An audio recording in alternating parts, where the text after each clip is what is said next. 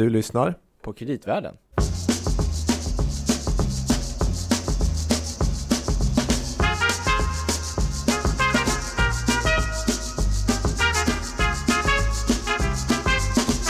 The World Economic Forum says failure to take adequate action to tackle climate change is the biggest risk facing the world.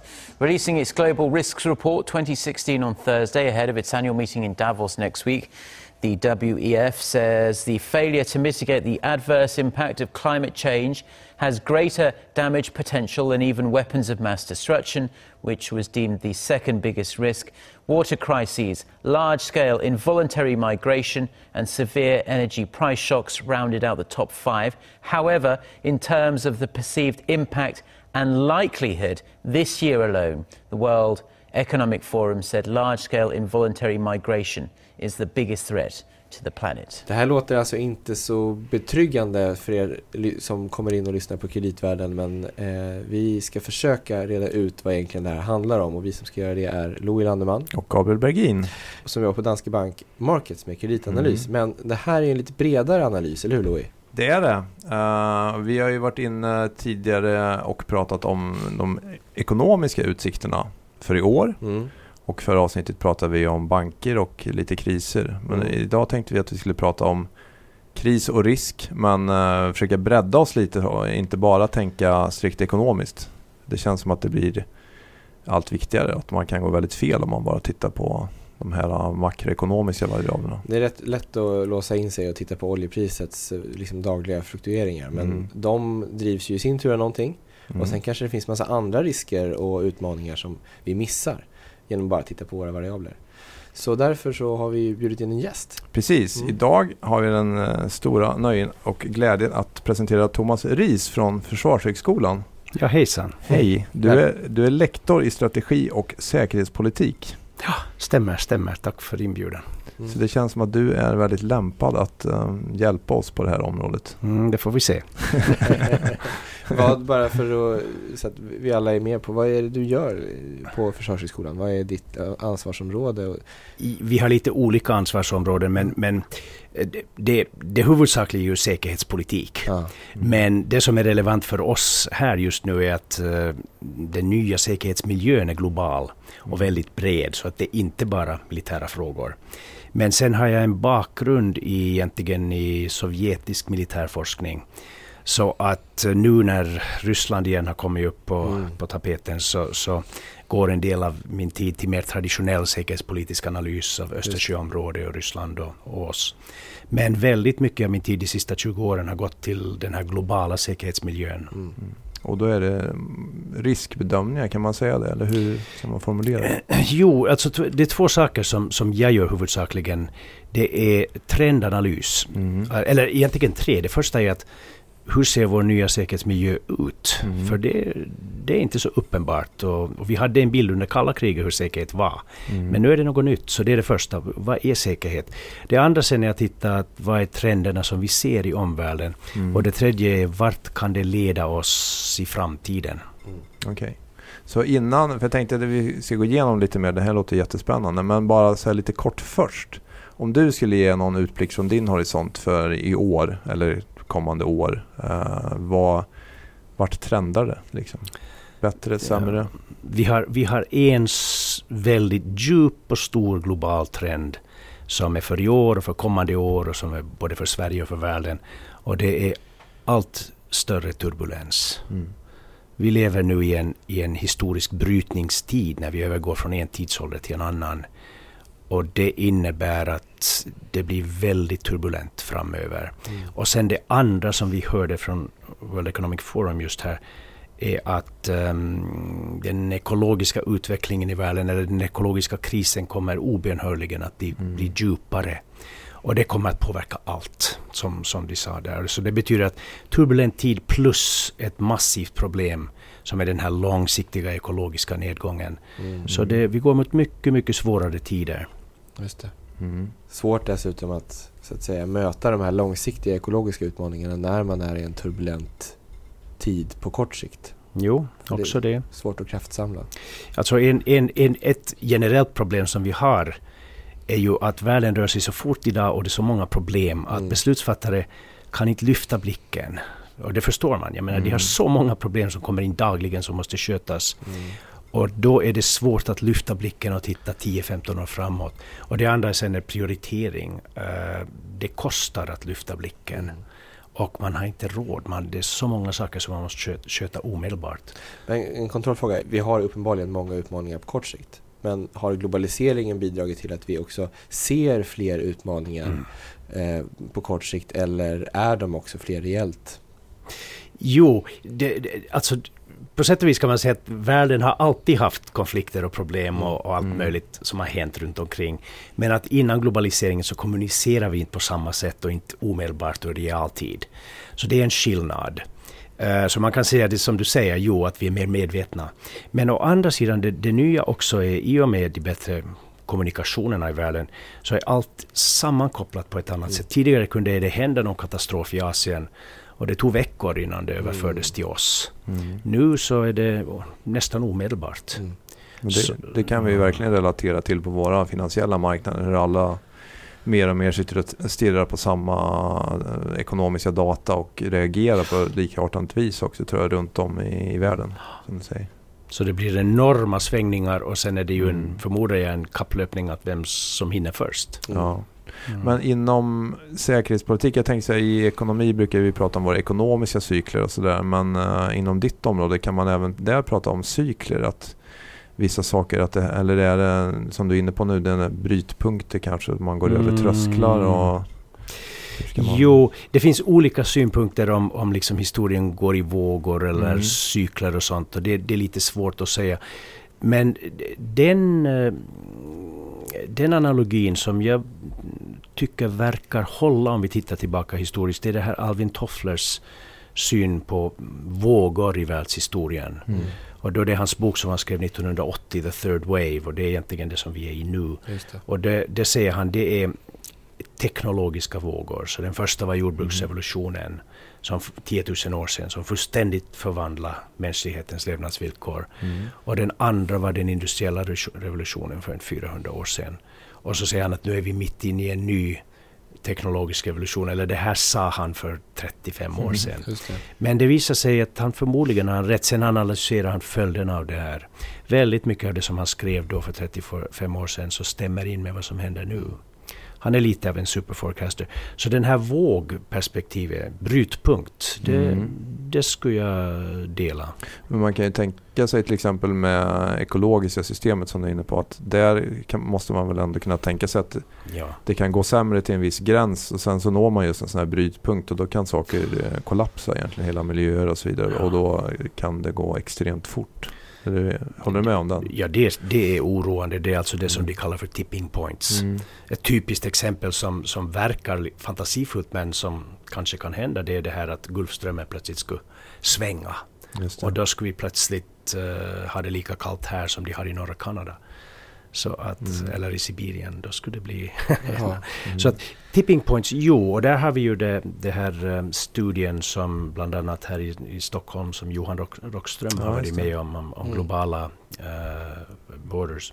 Just det. li- li- limits. Ekosystem, ja precis. Just det, och, där, och där ser man redan att vi har överstigit vissa av de här och, Av gränsvärdena, ja precis. ja, gränsvärdena. Ja. Vi, Mm. prat, I World Economic Forum så pratar de ju om involuntary migration, alltså ofrivillig eh, flykt eller migration eh, som en stor risk. Är det, är det en risk i sig eller är det en följd av att man har en mer osäkert säkerhetspolitiskt Mm. läge till exempel och eh, klimatförändringar och sådär? Mm.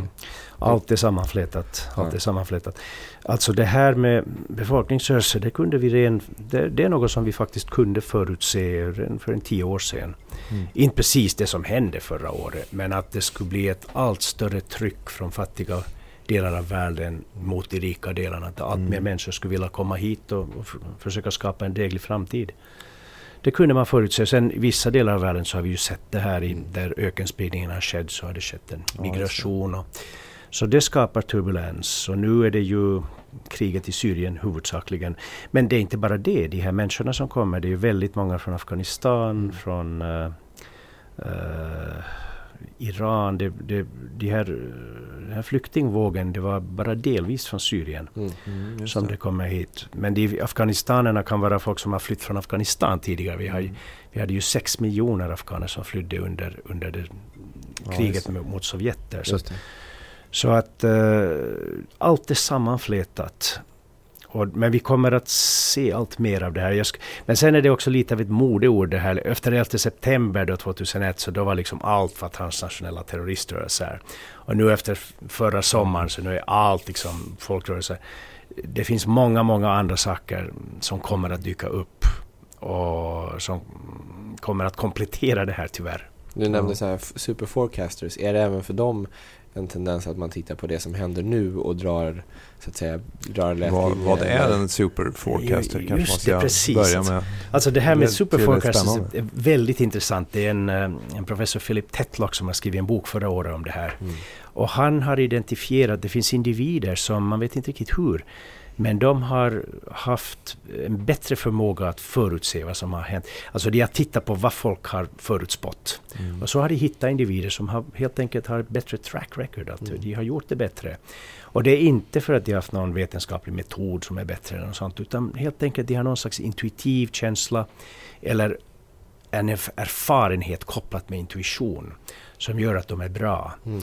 Och de, men därför att svara på din fråga, nej. eh, en av de sakerna som kännetecknar dem är att de är inte upptagna av liksom det senaste modenyckeln. För det är egentligen att titta bakåt, då har det redan hänt. Mm. Mm. Det här är människor som kan ha ett väldigt brett perspektiv, för det måste man ha om man ska förutse. Och som kan koppla ihop trender och förutse att okej, det här är liksom en sannolik djup trend som kommer att komma. Typiskt just det här att, att det var flera av oss som kunde säga att vi kommer att stå inför ett problem av, av folkvandringar i de kommande åren. Mm. Mm. Hur gör du när du tittar framåt på olika trender? Vad baserar du? Ja, för jag tänkte, vi tittar ju ofta då i vår ekonomiska kontext. Men det känns som att den är bara en del av hela om man tar samhället och omvärlden. Så jag tänker att ni, ni har flera lager liksom, i er analys, stämmer det? Eller? Ja, precis, precis.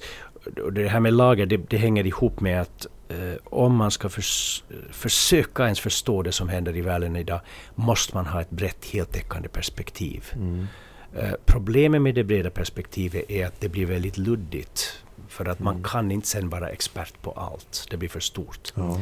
Så det är priset som man betalar. Men å andra sidan om man har en stuprörsexpertis som, som vi har massor av experter på, då ser man inte heller den, den stora bilden. Och eftersom allt är ihopkopplat måste man se den stora bilden. Mm. Så det som, det som jag och de nätverken som jag jobbar med äh, har gjort är att vi har tagit fram en, en enkel modell för hur man kan se helheten och sen se trenderna som sker, de stora trenderna som sker. Just det. Okej. Och vilka del, man säger delkomponenter, eller vad, vad är det ni tittar på? Ni har, Jo, no, det som, den modellen som jag använder, det, det, den är uppdelad i tre dimensioner. Och sen sex vitala livssystem. Och vitala livssystem, det, det är sånt som vi mänskliga samhällen är helt beroende på för vår överlevnad. mm. Så om vi delar upp det här så den, den, den högsta, det är som en liten pyramid och spetsen Mm. på pyramiden det är den mänskliga dimensionen, den sociala. Mm. Och här är det då den ena vitala livssystemet, det, det är besluten som de stora beslutsfattarna tar. Det är alltså näringslivstopparna, det är regeringschefer och så vidare. Mm. Och det är viktigt för att deras beslut har enorma konsekvenser. Mm. Och den nästa nivån i den här mänskliga dimensionen, det är samhällets, hur samhället mår. Hur vi relaterar till varandra, om vi Ja. har förtroende för varandra. Och Precis. Jo, I synnerhet liksom har vi jobb, har vi, känner vi oss trygga för framtiden, Mm. eh, kan vi förverkliga oss själva. Så, Så här, tillit är en sån där... Tillit och helt enkelt att man känner sig tillfreds med tillvaron men också dynamisk, vital. Eh, och då har man ett samhälle som, som fungerar. Och då Mm. brukar politiken bli lugnare. Mm. Om det är arbetslöshet, om folk är förtryckta, om de är frustrerade, då brukar det bli mer våldsamma s- s- Mm. spänningar, då blir det mer Mm. våldsam politik. Så det här är den sociala dimensionen. Den vilar i sin tur på det som vi kallar för den funktionella dimensionen. Och det är fungerande ekonomi och fungerande teknologisk infrastruktur som den vilar på. Och det är kanske det vi, sådana som oss, tittar där- mest där på den delen. in. Så att säga. Ja, Precis, exakt. där Mm. kommer ni in. Och den här dimensionen är absolut vital för att det är mat på bordet, det är tak över huvudet. Om, om vi inte har det, mm. då blir det en mänskliga dimension. Dels blir vi hungriga, dels så blir vi missnöjda och våldsamma. Så att den är mm. väldigt vital. Och den tredje som allt vilar på, den, den ekologiska fundamentet. Mm. Och där är de två vitala livssystemen, det ena är, är råvaror som vi kan utvinna på ett hållbart sätt. Mm. Och det är sånt som luft, vatten, mm. fisk. Som vi ofta tar för givet. Som vi tar för ja. givet, gärna, jo. Men inte mm. längre. Nej, och sen det andra sen är vårt habitat, alltså det globala ekosystemet. Hur turbulent, hur extrema väderfenomen vi får. Mm. Ja, det. Och det, det, här är ett, ett, det här täcker allt egentligen, mm. den här pyramiden. Uh, och sen kan man börja titta, vad är det för trender som vi ser? Sen kan, kan man ju dela upp de här sex vitala mm. Men sen kan man titta, vad är det för trender som vi ser inom de här sex? Mm. Och hur påverkar de varandra? Mm. Och vad ser du för trender då? Alltså utan, klart man kan inte rabbla upp allting men... Om vi, om vi börjar på toppen av pyramiden mm. så det som vi ser nu är att, eh, och det här är den här tredje vågen som Toffler talar om, är att nästan alla världens samhällen, från de fattigaste till de rikaste, genomgår en väldigt djup förändring och väldigt djup turbulens. Och det betyder att folk är oroade och stora delar av världen har det väldigt dåligt. Mm. Alltså även om det går bättre så, så stora delar av världen har det mycket, mycket dåligt.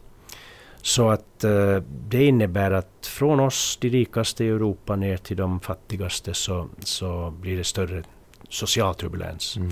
Och det andra som vi ser i vår del Stö, Större spänningar? Större spänningar, ja. Större orolighet, större befolkningsrörelser, mera terrorism, mera brottslighet. Allt mm. det här. Mm.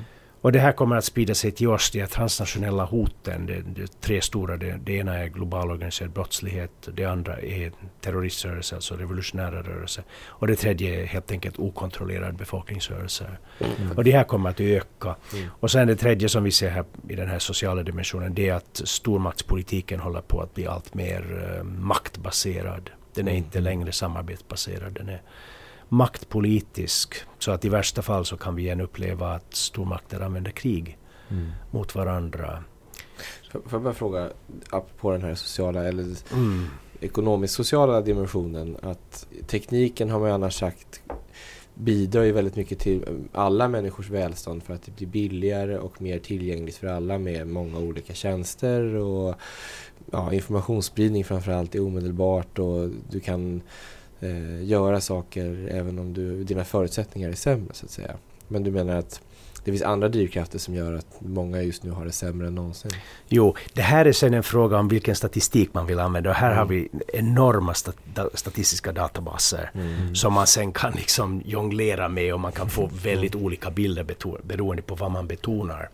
Men när vi, när vi tar ett, ett helhetsgrepp så, även om stora delar av världen får det bättre, mm. och det är onekligen så, alltså det är Hans Roslings budskap och det stämmer, många delar, många kriterier blir bättre, de här Millennium Goals och så vidare.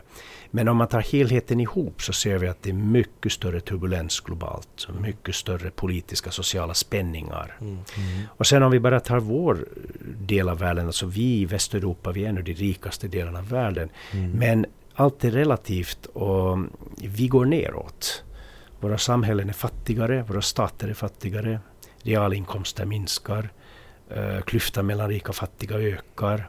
Och i synnerhet staten, staterna, välfärdsstaterna, har inte längre råd att finansiera de offentliga tjänsterna. Mm. Det här ser vi ju påtagligt i Sverige. Jag menar järnvägarna har kraschat i princip.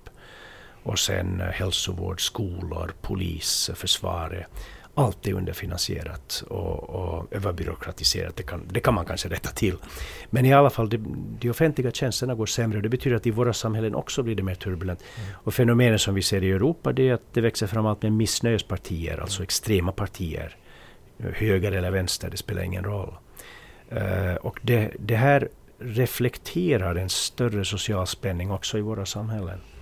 Kan man tro på fler eh, staters kollaps? Alltså liknande, om man tänker Mellanöstern i och för sig. Man, mm. man har ju länder som Turkiet och även för den delen Grekland där ja. Grekland står nu inför en risk med enorma problem med de här flyktingarna som kanske blir strandade där så att säga. Och sen Ja. har man i utgångspunkten en stat som nästan inte fungerar. Just det, precis. Ja, en, en stat som kollapsar ekonomiskt Mm. helt enkelt. Och eh, som nu har, tror jag, en miljon flyktingar som är där just nu. Mm. Så att jo, alltså, jo, vi kommer att se mera samhällen som kollapsar. Nästan Mm. hela Nordafrika, Mellanösternområdet är, har antingen kraschat eller så extremt bräckligt. Ja.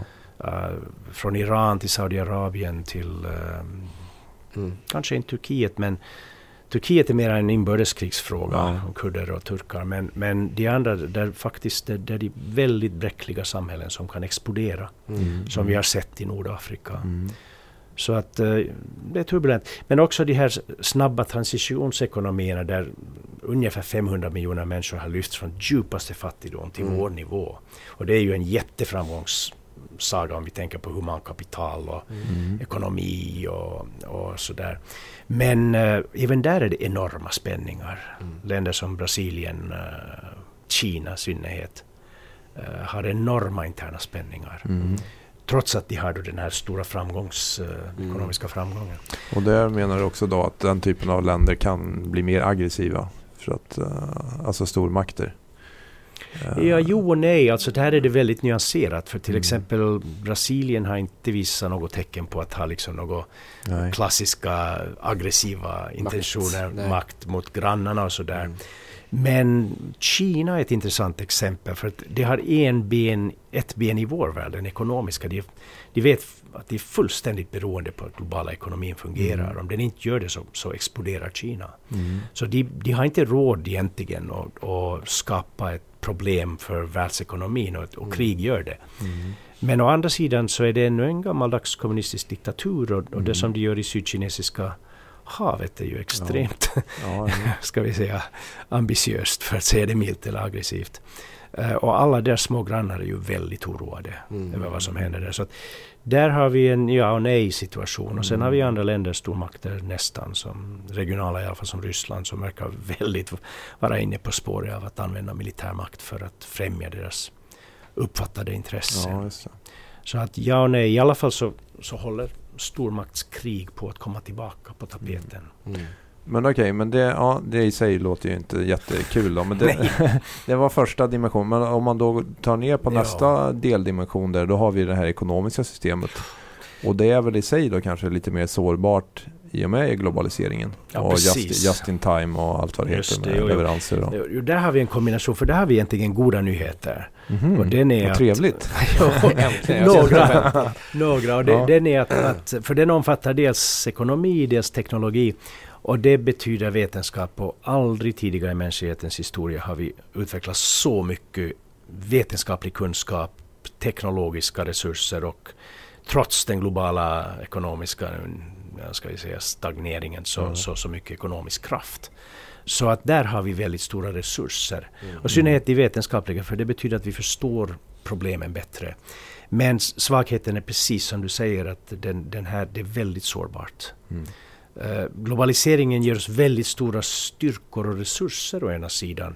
Men å andra sidan just genom att allt är sammankopplat Mm. och allt har blivit hypereffektiviserat som du nämnde, Ja. just in time delivery. Så när länder är beroende på just in time delivery av, av komponenter från hela världen då betyder det att även ett litet avbrott i de här kommunikationerna, eh, transportflödena, så får, kan få enorma följder. Är vi liksom för eh, sårbara om du tar Sverige till exempel? För om man tänker tillbaks Mm. 60-talet, då hade vi såna oljereserver och vi hade inhemskt producerad mat och Mhm. ja, det har vi väl delvis nu men det är ju eh, inte tillnärmelsevis på samma vis. Tänker vi för lite på det här? I, Jo, eller? eh, jag skulle säga absolut. Vi tänker, men nu är jag lite av en, av en, av en Du eh, har en viss jag bias. yrkes, yrkesskadad av, av vad jag sysslar med. Men, men jag skulle säga jo. Och, och orsaken som vi gör det är att när allt går bra så är det här det bästa systemet. För att, och det är dessutom nästan det enda vi har råd med. För att, att ha, kunna ha ett någorlunda självförsörjande jordbruk så betyder att man måste subsidiera det. Mm. Och det har vi inte råd med längre. Och eh, de här stora olje och sedlagren som vi Mm. hade, det, också, det kostar också pengar så vi har inte Mm. riktigt råd med det. Å andra sidan så är vi väldigt sårbara. Mm. Eh, vi är helt beroende på att det globala flödet fungerar. Och om det inte gör det, då skulle jag... de som sysslar med det här i Livsmedelsstyrelsen de säger att vi är tre måltider från anarki. Uh, alltså att vi, det är så mycket mat vi har hemma typ eller? Ja, de flesta i storstäderna har kanske inte ens det. det men, men på landet så har man mera. Men, liksom, ja, men vi är mm. urbaniserade och de största delen av befolkningen bor i stora urbana koncentrationer. Och mm. Där är vi väldigt, väldigt sårbara. Så att det kan jag ju uppleva själv eftersom jag både vistas i stan och på landet att om man är ute på landet så finns det ju fortfarande kvar speciellt lite äldre människor som sätter en ära i att kunna klara sig väldigt mycket själva. Och de har nog en mental beredskap som jag misstänker inte finns så mycket i... Hos mig? till exempel. Ja. jo, nej, det ser man. normal men. Liksom. Det, igen, om det, går tillbaka till Adam Smith, alltså desto mer vi kan specialisera oss, desto mer effektiva blir vi. Mm. Och det är det som vi gör i städerna. Mm. Så att en individ sköter sitt jobb hypereffektivt och litar på mm. att alla andra gör sitt och systemet fungerar och då, då behöver man inte sköta allt i allo. Medan på landet, och desto längre ner man kommer i systemet i mindre samhällen, desto mera eh, mångsysslare är det. Mm. Så där är det mera resilient faktiskt. Mm. Uh, och folk är också lite mera vana vid att strömmen går eller mm, något sånt. Ja, ja, exakt, Medan i städerna ja, så är vi inte det. Så att här är det, här är det nog svårt. På landet är de flesta, för 50 år sedan var hälften av Sveriges befolkning bodde i jordbruk. Och då hade man en vedeldad spis, man hade utedass, man hade lite jordbruksland, mm. kanske några kor. Det där är väldigt robust men det är också mm. ett väldigt tråkigt och ineffektivt samhälle. Det är mm. väldigt mm. ineffektivt. Så att vårt, vi kan inte gå tillbaka dit. Men vi måste hitta ett sätt att göra oss, alltså det här nyckelordet, mer resilienta. Ja hitta. Och det gäller ju också för er företag.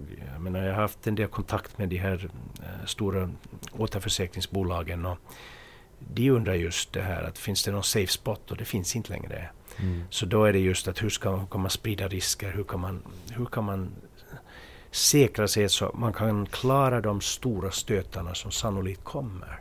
Mm. Och det är typiskt just 11 september och nu människoflödet 2015. Alltså det var stora stötar. Och då vaknar man efteråt.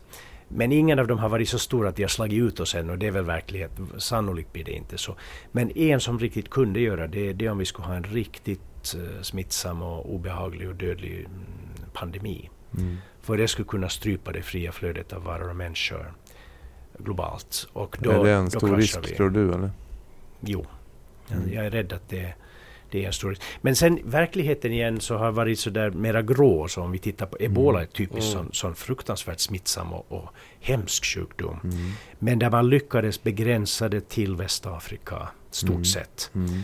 Eh, så det påverkar inte den globala ekonomin. Men hade det spridit sig då hade vi kanske börjat stänga gränserna. Det. Ja, vi har ju hittills varit ganska framgångsrika i att just att uh, ta hand om olika typer av, ja även om man tar aids och sådana saker. Mm. Jo, Jo. Som normalt sett skulle slått ut kanske en stor del av befolkningen så har vi Jo, jo, jo faktiskt jag minns slutet på 80-talet när aids-epidemin kom och då, då var det den stora skräcken. Ja. Och nu lever vi med det.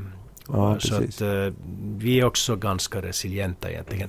Men det som jag gör, jag målar fan på väggen men det är för att det är ändå bättre att vara lite, i alla fall mentalt förberedda och sen gärna också mer praktiskt förberedda för olika saker som kan hända. Mm. Det är inte för att liksom säga att för att göra alla deprimerade och uppgivna. Ja, men vi är vana att prata negativt på kreditmarknaden. Ja, att, eh, exakt. Men, eh, det är lite vårt jobb. Så att, men det är klart, det lägger ju till ytterligare några dimensioner av negativitet. Det gör kanske. det och vi har inte ens pratat om den sista dimensionen, den ekologiska ekosystemnivån. Precis. Ja, det, sparar, det, sparar det bästa till sist. Ja. Det, det, är den, det är den djupaste och allvarligaste. och det, dels för att allt annat vilar på det. Alltså ja. ekonomi, teknologi ja. vilar på det och sen våra samhällen vilar på det. Det är bara att ända tills för en 20 år sedan behövde vi inte fundera på det. Som du sa, Nej. vi kunde ta det för givet.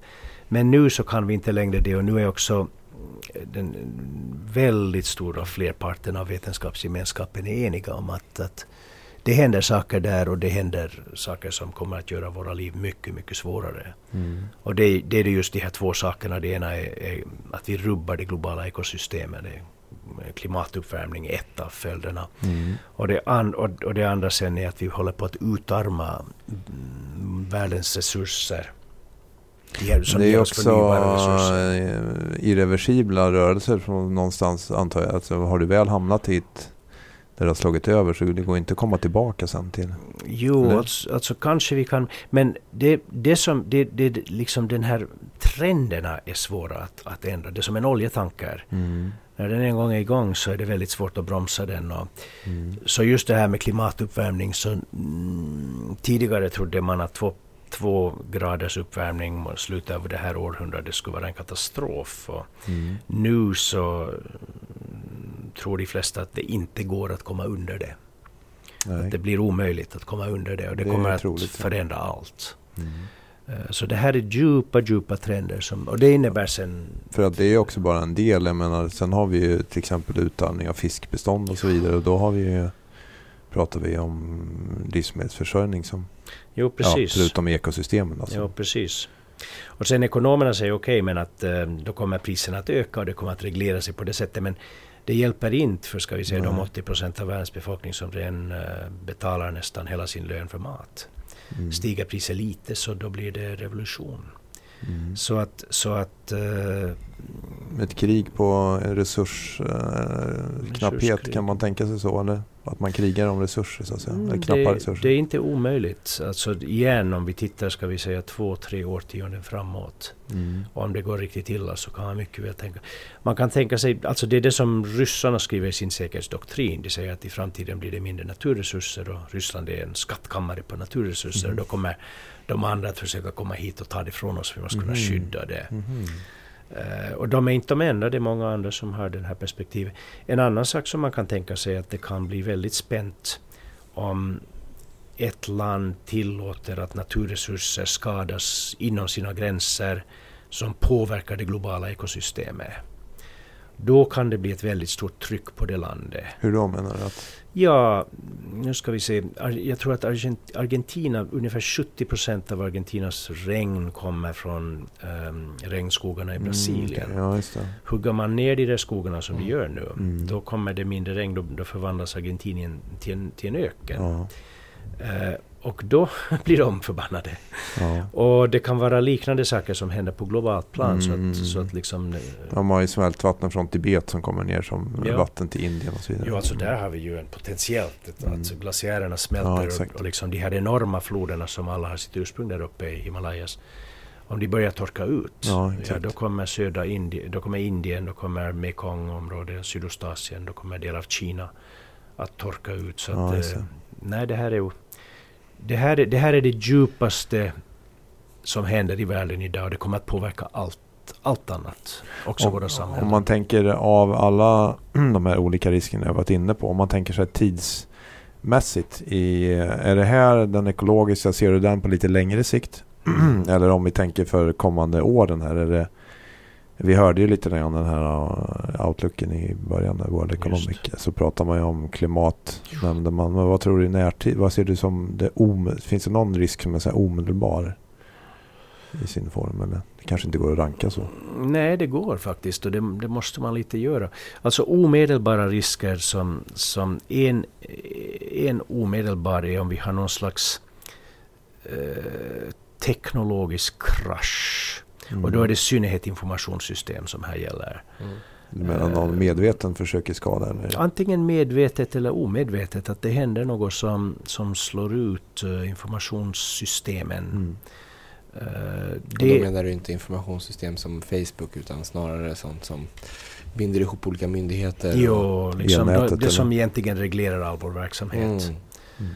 Uh, egentligen nu, nu för tiden, hela eh, avancerade länder som Sverige och så vidare, vi är helt beroende på ett informationssystem. Då, jo, då är det alltså datorer som, som ja. ser till att vi får vatten och ström och att, mm. att era datorer här fungerar och så vidare. Det, mm. det, att det, och, det, och här är det lite, det finns olika sätt som man kunde ha en lite större katastrof på det här planet.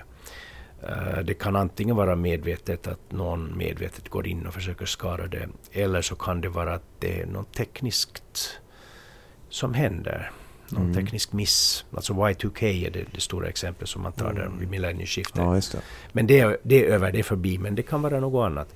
Så det är det ena som kunde hända plötsligt. Och det andra är just pandemi. Det, Mm. om, vi, om det bryter Mm. ut något allvarligt så det kan väldigt snabbt ändra allt. Det ska vi säga vårt plötsliga. Ja, Men sen långsiktigt så det, är det nog den här ekologiska nedgången som Mm. är det mest, det är det mest djuplodande, mest allvarliga, som har de mest övergripande konsekvenserna. Och kanske svårast att Svårast, fi- fixa jo. också. Eller Ja. ändra. Mm. För att det kostar och det här har vi igen Mm. liksom. De, den kinesiska regeringen fullständigt medveten om att det är, det är redan en ekologisk katastrof i Kina. Det är Mm. vattenbrist och nu luften kan inte, man kan inte andas luften i Nej. storstäderna. Så att det är en katastrof redan. Men samtidigt så kan det inte minska deras ekonomiska tillväxt för då är de rädda att det blir en social explosion. Och för att behålla social, den ekonomiska tillväxten måste jag smutsiga kolkraftverk tills vidare. Mm. Men jag antar att det är också därför man är ute och har köpt mark i Afrika och andra länder. Ja, bland annat. För att Ja. försäkra sig om matförsörjning och Säkra sig om liknande. framtid. Ja, matförs- Mm. Just det. Mm. Ja du Gabriel, det var mycket att smälta. Ja, Det känns som att det här stärker tesen att vi någon gång framöver ska ta upp lite grann det här med hållbarhet som vi har pratat om. Ja. Titta mer på det. det ska vi göra. Och kanske att vi måste ta in lite fler eh, riskfaktorer i våra, Våra vårt modeller. arbete. Mm. Mm. Thomas, eller? Och sen en sista sak här, för man måste komma ihåg att för er just i, i näringslivet Ja. så det här innebär ju också alltså möjligheter. Enorma möjligheter. Mm. Så att eh, det som i det där Hur Game of... tänker du mö- möjligheten med att någon annan slås ut eller nej? Det var inte Nej, riktigt- nej, det, men- jag menar inte så... så, så Okej. Nej, jag, jag tänkte inte så nollsummespel. Nej. Nej, jag tänkte på sånt som just på hållbarhet. Ja, just alltså det. de som Mm. kan komma in Mm. och hitta, hitta tekniska lösningar som, eller andra lösningar som kan minska skadan på, på Ja. miljön. Så de, Kina nu, så det ska vara en stor marknad för det. Den kinesiska Ja. regeringen söker desperat efter sådana lösningar. Så att det finns, det här är Mm. också, det finns massor med möjligheter i det här också, i det här dystra scenariet. Vad skönt. Tack, en, en strimma av hopp gav du oss där. det såg också ut att det var som mörkast. Det blir mycket Ja. bättre avslut på det här avsnittet. tack Tom. Jag hade Ja. sagt tack även om du inte hade slutat på det här sättet. Men tack så mycket för att du kom hit. Otroligt Ja, spännande. Vi Ja. hoppas ju någon gång kanske att du kan komma tillbaka. Vi kan fortsätta den här diskussionen. Hemskt gärna. Det känns gärna. som att det är ett ämne som, det kommer inte direkt att försvinna. Nej, nej det kommer inte. tyvärr, tyvärr. Och inte vi heller, men Nej. inte tyvärr hoppas vi. Utan, eh, vi hörs igen eh, snart ja, eh, med fler avsnitt av Kreditvärlden. Och vi finns på Twitter, at kreditvärlden eller brev at kreditvärlden. så stort tack Thomas och på återhörande. Hej hej!